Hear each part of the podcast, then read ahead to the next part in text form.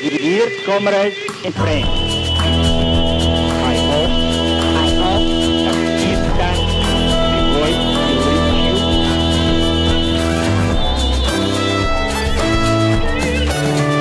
you.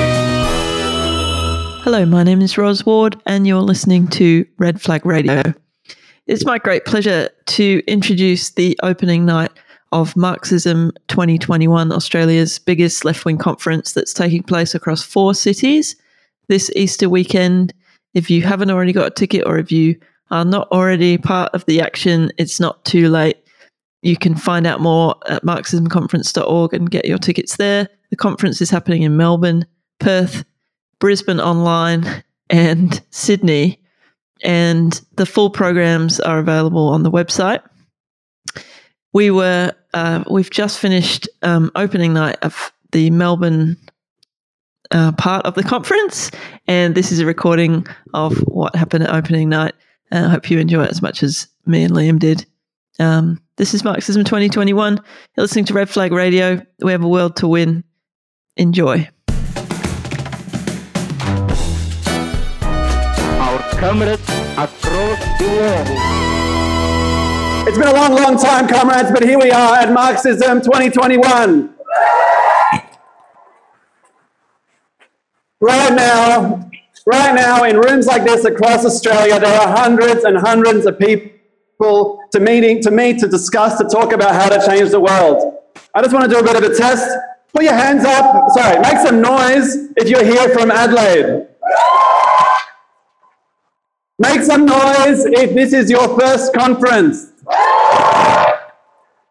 All right, that's pretty good. My name is Omar. I'll be facilitating uh, the meeting tonight here in Melbourne of this multi-city spectacular opening night of a multi-city spectacular conference. Before we start, I want to make two acknowledgements. The first is that we're meeting on the lands of the Wurundjeri people. This land was stolen, it was invaded, uh, people were murdered in mass killings all across this country. There was a genocide that took place. Uh, and we, uh, we recognise that. We stand with the Aboriginal people of this country who are still fighting for justice uh, from that action and all the crimes that continue to this day. The second thing I want to acknowledge is that right now, right now in our part of the world, there is currently people risking their lives on a daily basis to try and change the world. I'm talking about Myanmar. The heroes of Myanmar, hundreds of them are dying daily for the right to be free. And I think we should acknowledge both the Wurundjeri people, the Indigenous people of Australia, and the heroes who are struggling right now in Myanmar before we begin.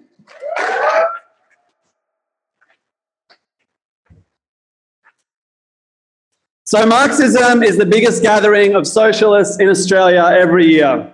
It has been an absolute staple of the left in this city for decades now, and its size and breadth has continued to grow as the organisation that puts it on, Socialist Alternative, has continued to grow. And what a time to be putting on this conference. Uh, what a time to be discussing radical politics. In the last twelve months, the world has fundamentally changed in so many ways. And of course, so we can't talk about the world without starting with the pandemic, which as of tonight has killed almost three million people. I just want everyone to think about that for a minute. That's thirty capacity M C Gs. That's ten thousand rooms like this one. It's the population, roughly, of Brisbane and Adelaide wiped out. That's how many people have died this year. And this catastrophe is not some act of God. It's not natural. But it's because the politicians who run our world have chosen to put profit ahead of people, to put death over life. And it's now ravaging so many people all around their world. And we're actually extremely lucky here to be having this conference. And there's going to be a number of sessions at this conference talking about that pandemic and its impact socially, culturally, economically, and politically.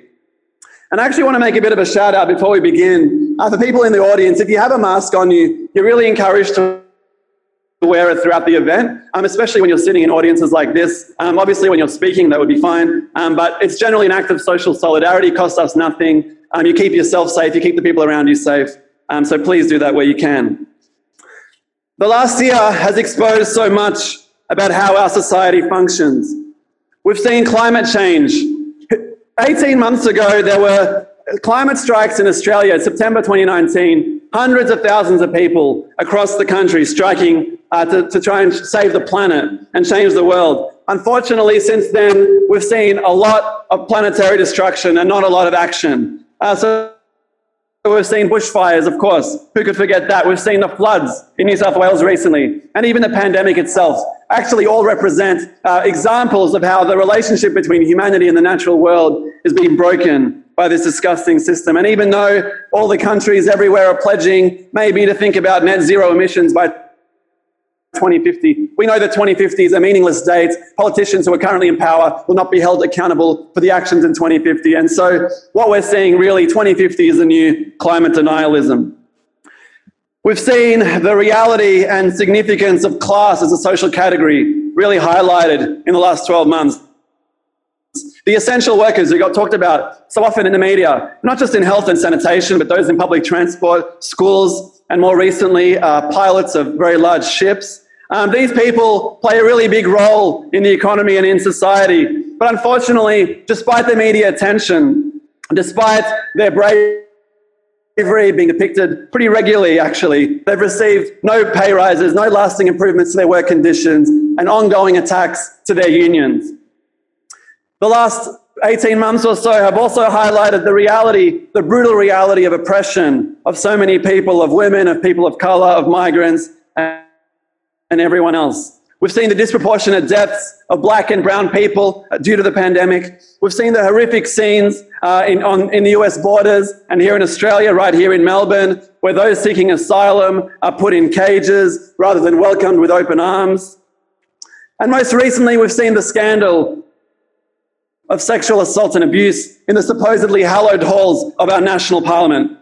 And let me just say, while it's absolutely disgusting what goes on there, and the media are really right and for once doing their job to be exposing these crimes, the Liberal Party is the party of offshore detention. It's the party of anti-union legislation. It's the party of attacks on welfare, healthcare and education. And of course, the party that launched the war in Iraq. And so it's no surprise that this political organisation would tolerate and promote the most vile, misogynist filth in our society. And so we need to, yes, drive these people from Parliament, but there's more than that. We need to drive them from our society. Because if you want proof that simply changing governments uh, is not sufficient, take a look at the U S right now. Biden was elected and promised as the lesser evil, as the man who could restore civility to American politics after four years of quasi-fascists running the show. And certainly some things have changed. Uh, there's been some good payments recently put through, for example, and definitely the social media account of the current U S president is much less likely to trigger World War Three. But anyone who hoped to see the police defunded, to see the minimum wage increased, or to see serious action on the pandemic would be very, very disappointed. And even the very minimum principle of getting children out of cages has been abandoned already. We saw news this, this morning, actually, I saw an article of reports where five hundred kids, children, are being packed like sardines into plastic rooms designed for thirty-two people. This is absolutely barbaric. And if you look at the program tonight, you'll find sessions on all of these topics, on the absolute breadth of issues that we face in our society. There's a whole stream on climate change, debating how we can actually end it. There's sessions on understanding the roots of racism, gender and sexual oppression, critiques of our so-called capitalist democracy, and discussions about revolutionary radical alternatives to that. But of course, I can't go through every topic in the world. You've got the conference to do that, and I can't even reference every session we're having at this conference. Really, the point of tonight is to be a teaser, a kind of sampler to frame some of the key issues and themes for this weekend of political education, discussion, and debate.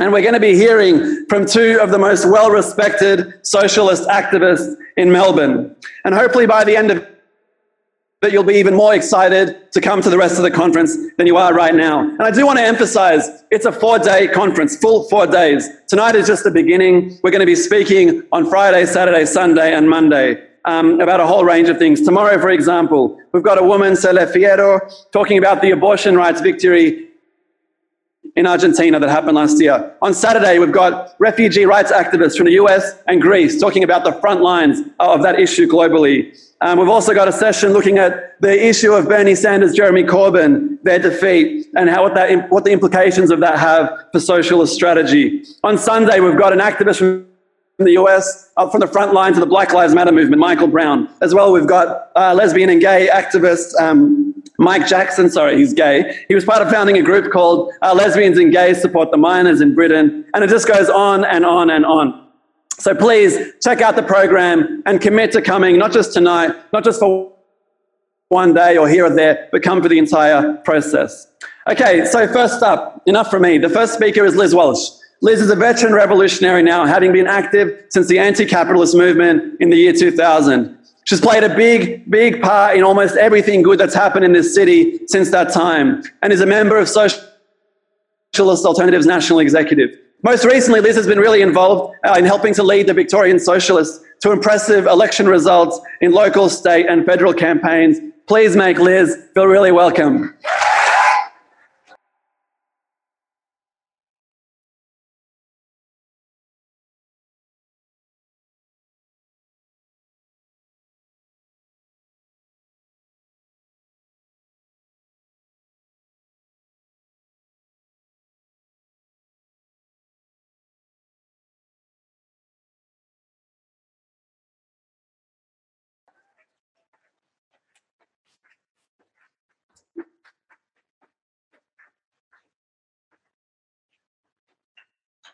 Oh, I can't see you. That helps. Uh, well, in January this year, in the Amazonia city of Manaus, the oxygen supply ran out in the COVID nineteen intensive care ward. Within minutes, one hundred people died gasping for air while nurses and doctors looked on in terror, in absolute powerlessness. Today, the whole of Brazil is becoming a Manaus. Hospitals are at breaking point. People are dying on the floor of I C Us because there's not enough beds. Oxygen supplies are dangerously low throughout the country, and in cemeteries, there is row upon row of freshly dug graves. Nearly three hundred thousand Brazilians have been killed during this pandemic. This massacre is only exceeded uh, in terms of death toll by the United States, where half a million people have been killed. And I I say killed and I say massacred because these are unnecessary deaths. This massacre, these deaths uh, are the result of letting the virus run virtually unchecked. And what has the response been of Jair Bolsonaro, the president of Brazil, to this horror? In a recent interview, he said, "Stop whining. How long are you going to keep on crying?" Far-right politicians like Bolsonaro and the former U S President Donald Trump are what capitalism looks like without a mask, without the mask of liberal civility. But we should know that the same dynamic, the dynamic of ruthless prioritisation of the interests of the rich, of their profits over our lives, exists everywhere. Most governments have resisted lockdowns, or they've introduced partial and inadequate measures, or they've lifted lockdowns way too early under pressure from the markets. And this is why we see nearly Three million people have been killed across the globe in one year. In Biden's U S A, capitalist profits also triumph over people's lives.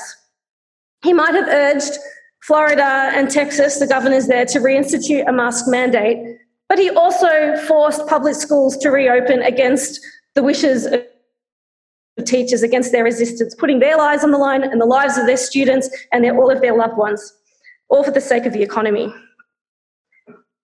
Often our example of the anti-human logic of capitalism is uh, food production and hunger. The fact that thirty thousand children die every day of starvation and hunger-related diseases because agribusiness country, co- companies would prefer to give, um, to dump food than to give it to people who can't afford to pay for it.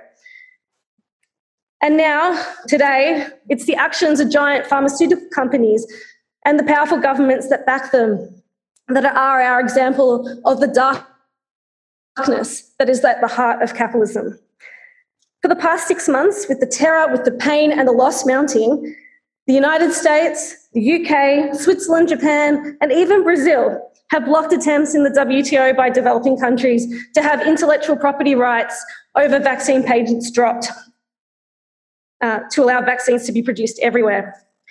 After all, the heads of these big pharma companies didn't deploy their resources, didn't put to work thousands of scientists in their labs in order to save lives. No, that's not at all what's motivated them. It's to make billions of dollars off this pandemic. Pfizer alone is expected to make fifteen billion dollars this year. And of course, they want to sell their vaccine to the highest bidder, not have it distributed on the basis of need. Wealthy countries are literally hoarding the vaccine. So we have a situation where Australia, which has seen hardly any deaths from the pandemic, has already pre-purchased two point five times the amount that Australia needs, Canada five times, and this has created scarcity. So low-income and middle-income countries are not expected to be able to vaccinate their populations until twenty twenty-four, if it happens at all. This is utter madness. It's a real display of the grotesque Uh, competition and nationalism that's at the heart of this system. But there is no national solution to this pandemic.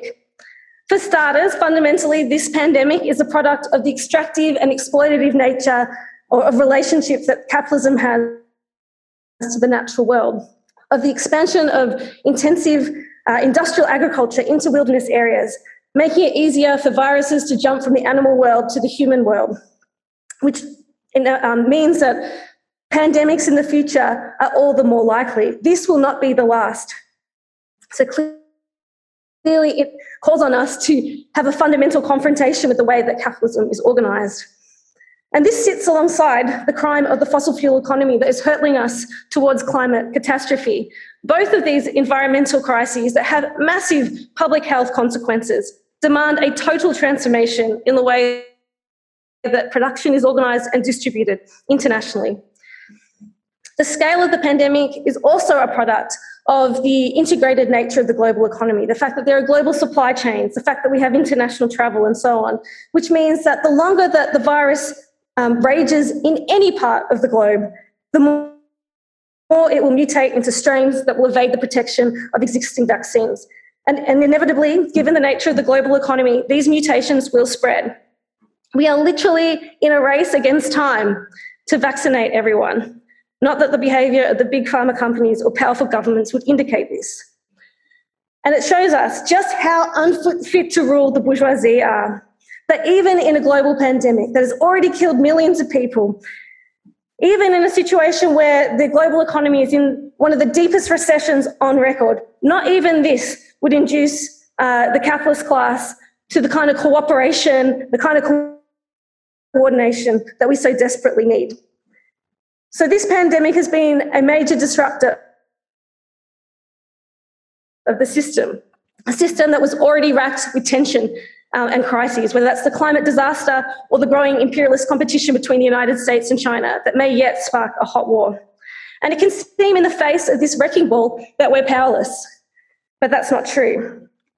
It's in these moments of instability, in these moments of contradiction and crisis, in these moments where our f- limited democratic rights are under attack, that the ground is prepared for the discontent and anger that has been building up below the surface can explode through, for the subterranean fire of working class people and the poor to ignite. And today we see this most magnificently in the mass uprising in Myanmar against the military. So I want to spend a few moments turning and talking about uh, um, this incredible struggle. Instead of resignation, the February first coup was met immediately with mass civil disobedience led by students and young workers. Hundreds of thousands of people gathered in the streets, in cities, in towns, in villages across Myanmar, knowing full well the kind of ruthless enemy that they faced. They went to these protests knowing that they may never return. And indeed, we've read about uh, many of the protesters leaving letters for loved ones because they may never come back. But they still go out because they refuse to live on their knees, refuse to go back living under a dictatorship. And as some of their banners have declared, quoting from the famous last words of the Communist Manifesto, we have nothing to lose but our chains. One of the most inspiring elements of the struggle has been the absolutely central role that working class people um, have been playing in this fight for democracy, something that's quite unique in comparison to a lot of the other recent democratic struggles. We've seen mass meetings, we've seen work refusal, we've seen strikes, we've even seen general strikes. Textile workers, railway and transport workers, public servants, medical staff, oil, oil refinery workers have all used their collective power to stop the wheels of the economy from turning, each inspiring each other to greater tremendous acts of heroism. And there has been so much heroism.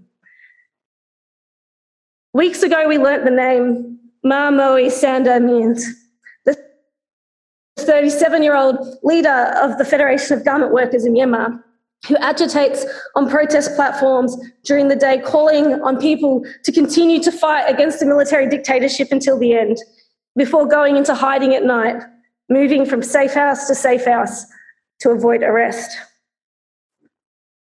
The centrality of working class resistance has not gone unnoticed by the military, and it's in military, in working class districts like Hlaing Tharyar, where many of the textile factories are based, though we've seen some of the heaviest repression. Peaceful sit-ins have been fired on with live ammunition, tear gas and stun grenades. On one day in the middle of March, sixty-five people, mostly workers, were killed in this suburb of Yangon. One of the most shocking stories to be reported happened in a textile factory. When the army showed up and started to push around workers, a young woman went up to a soldier and slapped him in the face. She was summarily shot in the head for her insubordination. Indeed, today we see less and less of the mass peaceful protests, full of hope and joy. Instead, there are barricades and fierce fighting in the streets as the movement tries to desperately defend itself. This is a grim but necessary development. Over five hundred protesters, often armed with nothing more than makeshift shields, have now been mercilessly gunned down by the military. Bystanders, including children in their own homes, have been indiscriminately shot and fired upon. "We will bear a grudge to the end of the world" is a slogan of the movement for good reason. And the military have now also begun airstrikes in areas under control of the long-oppressed ethnic minorities. So Myanmar really is a picture of the viciousness of the capitalist state, gone wild with the thought of losing its privileges, its power, and its wealth. It's a reminder of the formidable obstacles that we face in trying to change the world. But Myanmar is also a reminder of the beauty of revolutions, of ordinary people finding within themselves incredible strength. One of the most remarkable elements of the struggle has been the growing consciousness, the growing challenge to all discrimination, racism, and chauvinism that has been drummed into ordinary Burmese by the elite. For years, Myanmar's rulers, whether they wore army uniforms or civilian clothes, waged war on ethnic minorities and whipped up nationalist chauvinism to justify their crimes. So one of the goals of the protest movement is to rewrite the constitution to give greater rights and, auto- um, and autonomy to minorities. Student unions have been reaching out to apologise to the Rohingya for turning a blind eye uh, to the military, who under the watch of Aung San Suu Kyi butchered and raped and demolished Rohingyan villages, forcing hundreds of thousands to flee for their lives, many of which ended up in Australia's concentration camps. This striving for unity, this desire to rid themselves of the muck of ages, something which only serves to divide ordinary people in the interests of the wealthy few, is a constant theme of revolutions. It's a glimmer of the kind of decent world that ordinary people could create if we were in control. This year we're celebrating the one hundred fiftieth anniversary of another revolutionary assault on the system, the Paris Commune of eighteen seventy-one, when workers rose up against their rulers and took control of their city for the first time in history. The workers' government that they established was a vivid illustration of the capacity of workers to govern society better. They wanted a thoroughgoing democracy. They wanted to be able to hold their representatives accountable and to make them recallable. Their first act was to abolish conscription and the standing army and to replace it with the armed people. They declared their internationalism, embraced the right of foreigners to be able to, to be elected to the commune. They abolished night work as inhumane and they set up cooperatives. Debt was abolished, rent was suspended, free education was established for all children, including, including girls. Public speaking, art, theatre all flourished. It truly was the festival of the oppressed. It was a state of affairs that was worth fighting to defend. The same bravery that we see in Myanmar was also on display in Paris. People gave their lives on the barricade to defend what they had created when government troops moved in to crush the commune. And like Myanmar, the commune is also a story of the bloody counter-revolutionary violence that the ruling class will unleash when faced with a democratic popular challenge. Tens of thousands of communards were murdered, and it left a bitter legacy for working class people in France, a deep hatred for the reactionary bourgeois state, for its army, and for its politicians. It was a lesson for all of us, for all future rebels. If we're to realise the promises of our struggles, we need a strategy that can take on and dis- dismantle, smash apart the machinery of violence that is the capitalist state. Last summer, the subterranean fire that I've been speaking about, that often unseen rage at decades of black oppression, widening inequality and declining living standards, exploded in the United States when George Floyd was murdered by the police. The uprising that followed his gruesome death in Minneapolis spread like wildfire across the country, making the Black Lives Matter protest the largest social movement in American history, which is quite phenomenal given it happened during a pandemic. City after city was shaken by black and white protesters united in the demand for racial justice, for an end to racist police violence, indeed for an end to the police altogether. As they took to the streets in their millions, they reimagined what was possible. And no doubt this struggle was central to politically awakening many of the younger comrades in the room tonight. And it's the ferocity of that struggle that's forced something that is so basic but so unusual, the murder trial of the killer cop Derek Chauvin that's taking place right now, a trial that is both exposing the cold brutality of the police but also the basic decency of ordinary people who tried desperately to stop the police choking this man to death. The Black Lives Matter movement was a reminder that capitalism, with all of its injustices, provokes resistance. And when this resistance does emerge, it shows us the potential power that ordinary people have and the incredible beauty of our side, which is something that should fill us all with hope that another world is possible. But of course, we can't just cheer on these struggles from the sidelines. We need to throw ourselves into the battle. We need to be ourselves organised. We need to be ourselves discussing and debating out how we can tear down this rotten system. Because as Russian revolutionary Lenin um, said, without revolutionary theory, there can be no revolutionary movement. And that's why I'm so excited to be here, surrounded by some of the finest, some of the most dedicated activists around. Yes, we haven't been tested like the young heroes on the barricades in Myanmar, but what we do have is a determination to use the space that we do have here to learn, to learn from and to be inspired by global struggles, to discuss and to debate out revolutionary theory, to clarify our political positions, and importantly, to build a stronger anti-capitalist revolutionary left in this country. So I hope that you'll be joining us over the next four days to discuss with us how we can dismantle capitalism, how we can overthrow this rotten system, and how we can build a new world that's based on genuine democracy, that's based on cooperation and on solidarity. Thanks.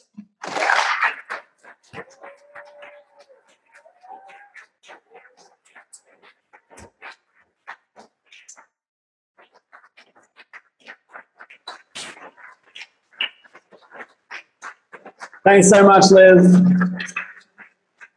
I think it is really useful to reflect on um, the, the long history and the very recent history of struggle for justice that goes on all around the world all the time. It's, it's a reminder that our movement, the workers' movement, the socialist movement, is not a hobby or a passing interest, or at least it shouldn't be, but it's something that millions, probably billions of people have dedicated their lives to uh, throughout history. And this conference is something of a contribution to that tradition. We hope that it will arm people with the, the skills and knowledges that we need, so all of us, each of us, can make a contribution to this tradition of struggle from below, a tradition that, as, as Liz referenced, continues to be renewed every day, all the time, all around the world. And that's one of the really unique things about this con- conference, which is focused not only on the horrors and the barbarity of capitalism, but actually on the power of people like us, of working class people, to resist and to fight back. So often, at best, the story is a narrative of brutality uh, and defeat and victimhood. But the socialism, Marxism, this conference is about res- resistance. And if you want to learn about that, you're at the right place. There's actually a session on Myanmar happening tomorrow night, which will feature speakers um, from that country alongside other speakers from other um, countries in Asia, Thailand, and the Philippines, where there are ongoing struggles for justice. There are heaps of sessions at the conference dealing with other um, lesser known, perhaps, revolutionary movements. And in fact, there's a session by Liam Ward that I really recommend on what would revolution look like uh, here in Australia on Saturday Arvo. And to top off stories of resistance, um, tomorrow we've got the one and only Gary Foley speaking at this conference, presenting a lecture on the history of Indigenous re- resistance. Gary, you've probably seen him if you've ever been to an Invasion Day protest. He is a legend of the movement. He runs a, a unique archive of Indigenous resistance stories, uh, pictures and, and books and everything. So it is a real privilege to have him. You will not want to miss that. Okay, our next speaker is Aaron Malvaganis. Um, um, speaking of resistance, this guy embodies it. Aaron came to Australia as a Tamil refugee from Sri Lanka, having fled a genocidal war against his people, a war that I would add that our government basically supported.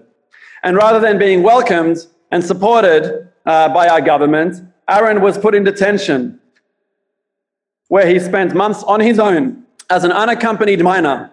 He has not forgotten uh, these roots and these crimes that have been committed to, towards him. Uh, he's dedicated his entire life to fighting for refugee rights as part of the Tamil Refugee Council um, today. And as, among other campaigns, the T R C has been, has been fighting to free the Tamil family, Priya Nades, and their two children back to their home in Biloela. But Aaron is a socialist and a unionist, and through his wide-ranging work has inspired so many activists in so many fields. He's one of the most in-demand speakers on the left in Melbourne. So please make him welcome, Aaron Malvaganis.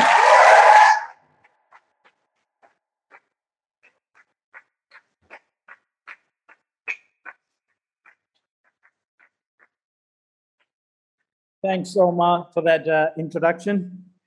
I'm not sure how much of that is uh, true. As we gather here today, there are hundreds of refugees rotting in Australia's detention centres. As Omar mentioned, Priya Nades and their Australian-born children have now spent over three years in det- detention.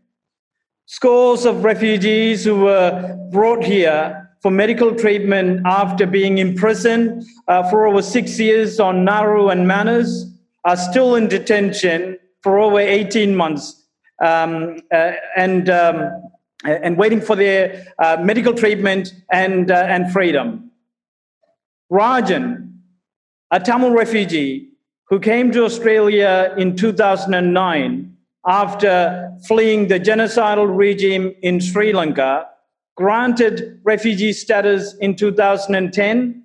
Uh, that was revoked by ASIO. Uh, he was cleared by ASIO in two thousand sixteen, and then for the last five years has been fighting for refugee status while being locked up in Mita fighting leukemia.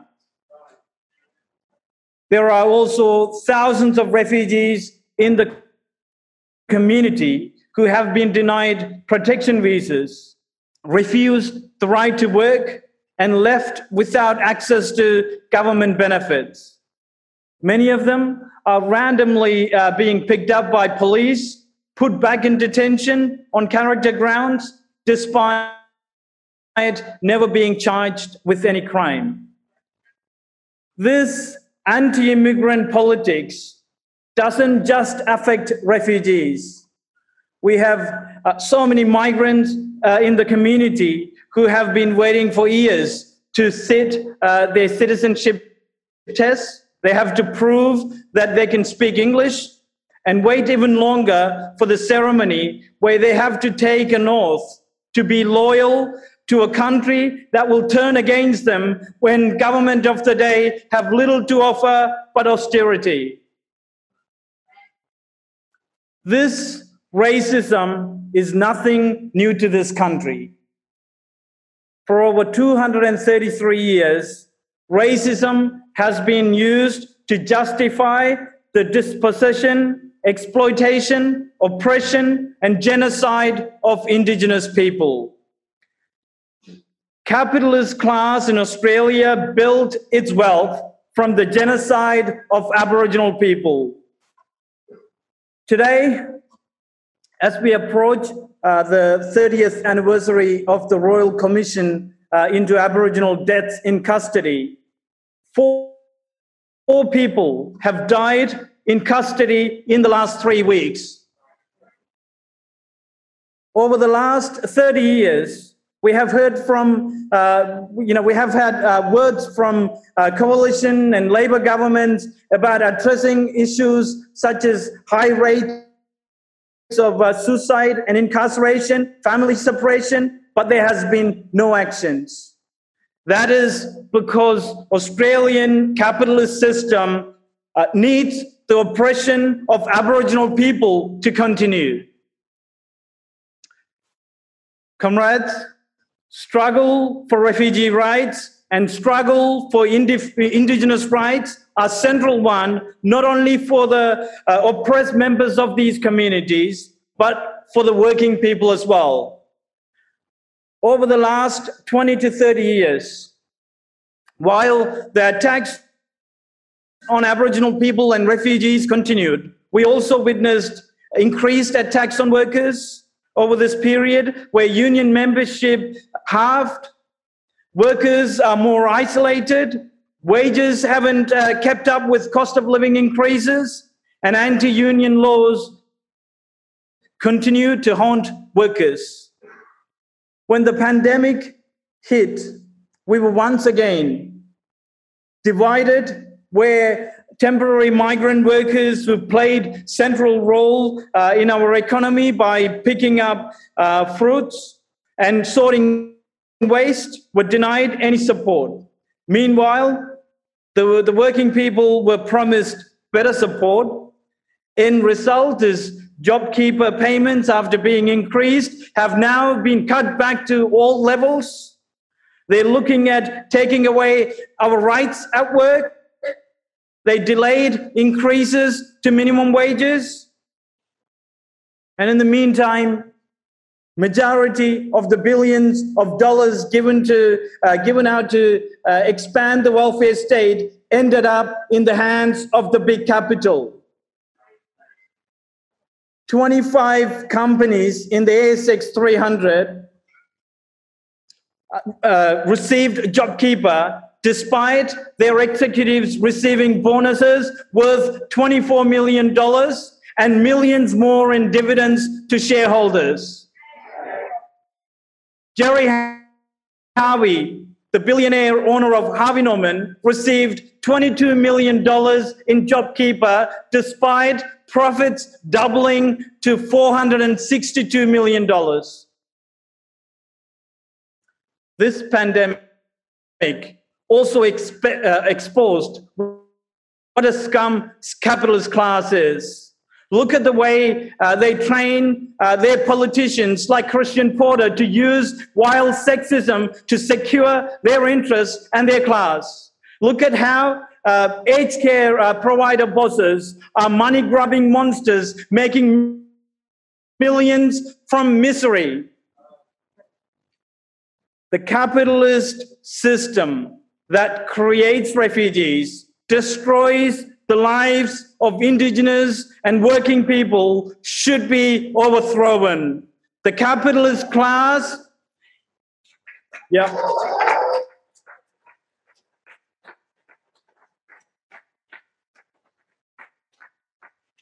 The capitalist class who benefits from their misery should go.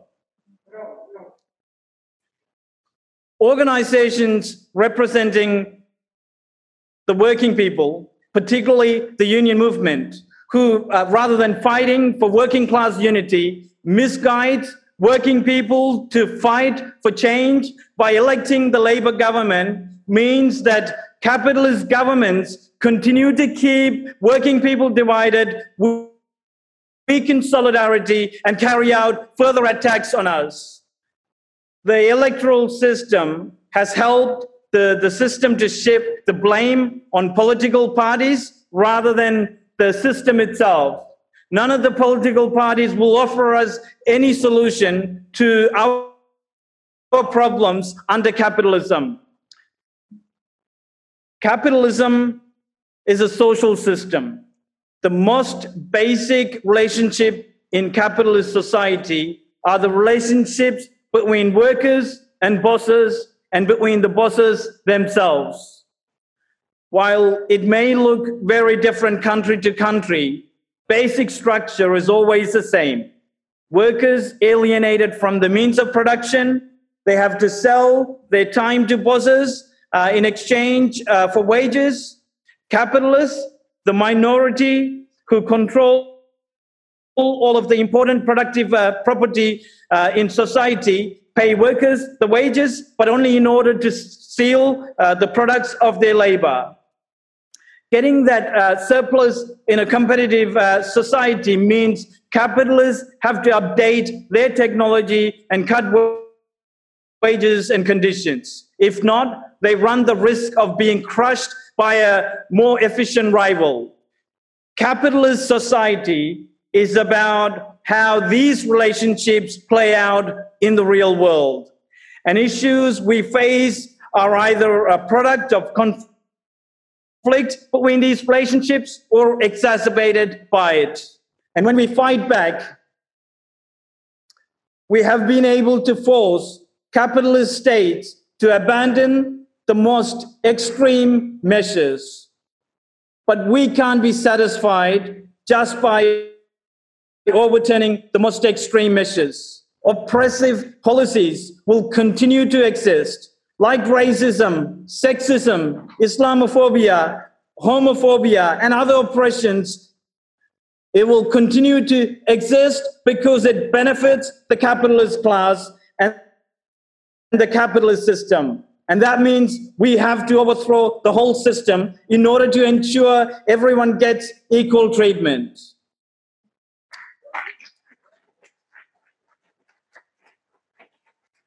Just going to keep repeating all through a capitalist system, you know, in order to get a post. This is a mankind capitalism. It's always worth remembering that union movement in Australia came together in two thousand five, uh, changed the campaign of your rights at work with uh, fighting for to your rights at work with voting for, which resulted in which resulted in uh, then Prime Minister John Howard losing his seat and um, an election of Labour government, but delivered very little for the working people. Work choices were no, never reversed in its entirety, and working conditions continued to deteriorate. We still had to fight for marriage equality. Uh, refugee policies that John Howard uh, found it difficult to implement were reintroduced successfully, and so on. This failure of the union movement shows why it's not enough to look uh, to organizing the working class. It's also about politics. It is important that we build a current of radical socialist politics that understands the agenda of the ruling class and fights consistently against it, rather than trying to find uh, ways to make peace with it.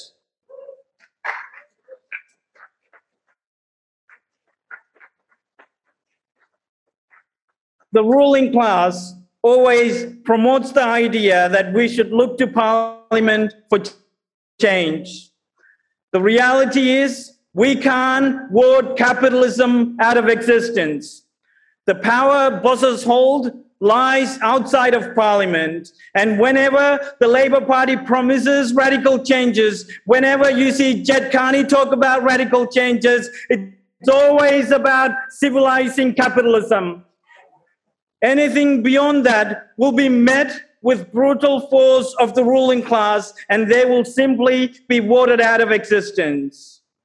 For change to be permanent, we must start by looking at the basic structure of the system which causes all injustices and embrace radical politics.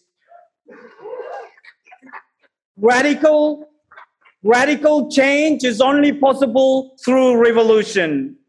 Capitalism was established through revolution uh, from the old feudal order. To abolish capitalism, we also need a revolution, a different one to the previous ones in which one ruling minority was replaced with another.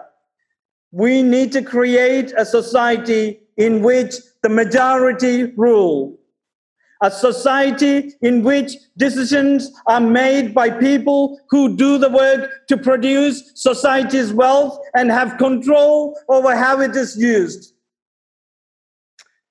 According to uh, Oxfam, Uh, uh, according to Oxfam report in January twenty twenty, the world's two thousand one hundred fifty-three billionaires have more wealth than the four point six billion people who make up sixty percent of the planet's population.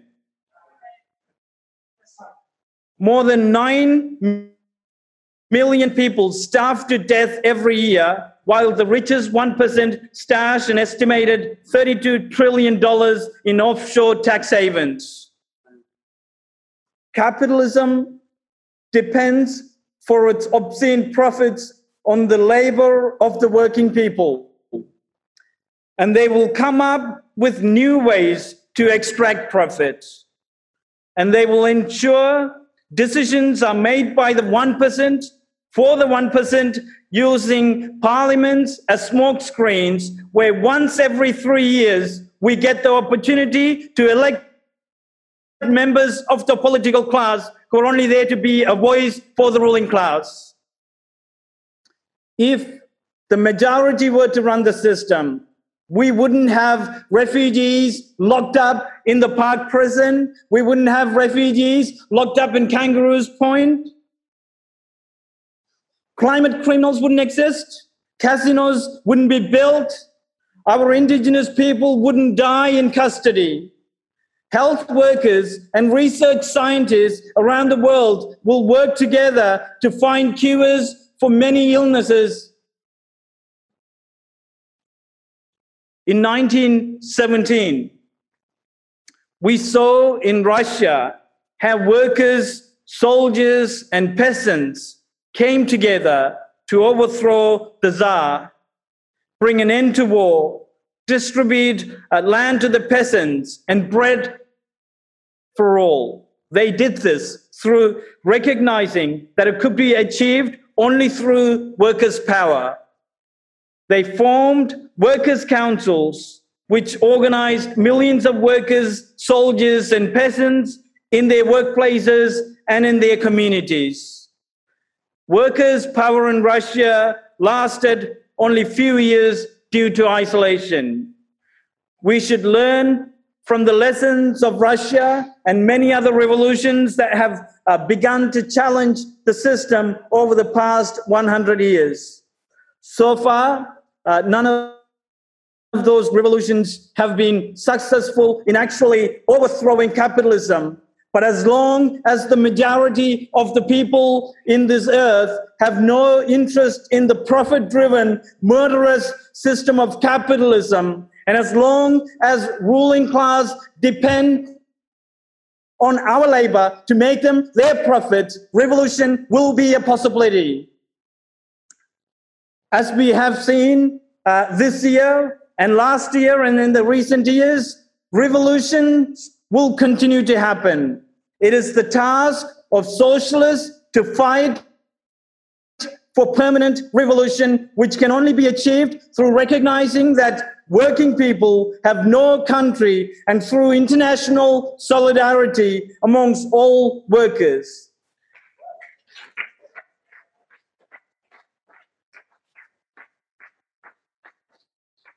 As,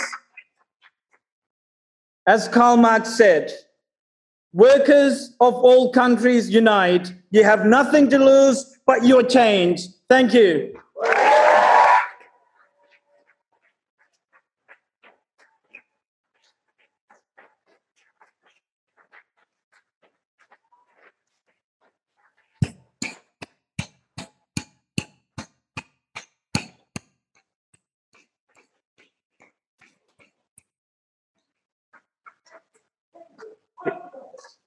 I told you he was good. Um, I think I think it's really important to reflect on the, one of the major points Aaron made, which is the inequality and brutality of Australian capitalism. Because it's very easy um, sometimes living in this country to think that everything's okay. You know, you can you can survive. Life's life's good. Um, and in some ways, you know, the pandemic you know reinforces that, because here we are, hundreds of us in a room, while the rest of the world uh, is locked down and people are dying. But the reality of Australian capitalism uh, is just as based on oppression, exploitation and misery as everywhere else. And so being a socialist in Australia is absolutely our duty and our responsibility.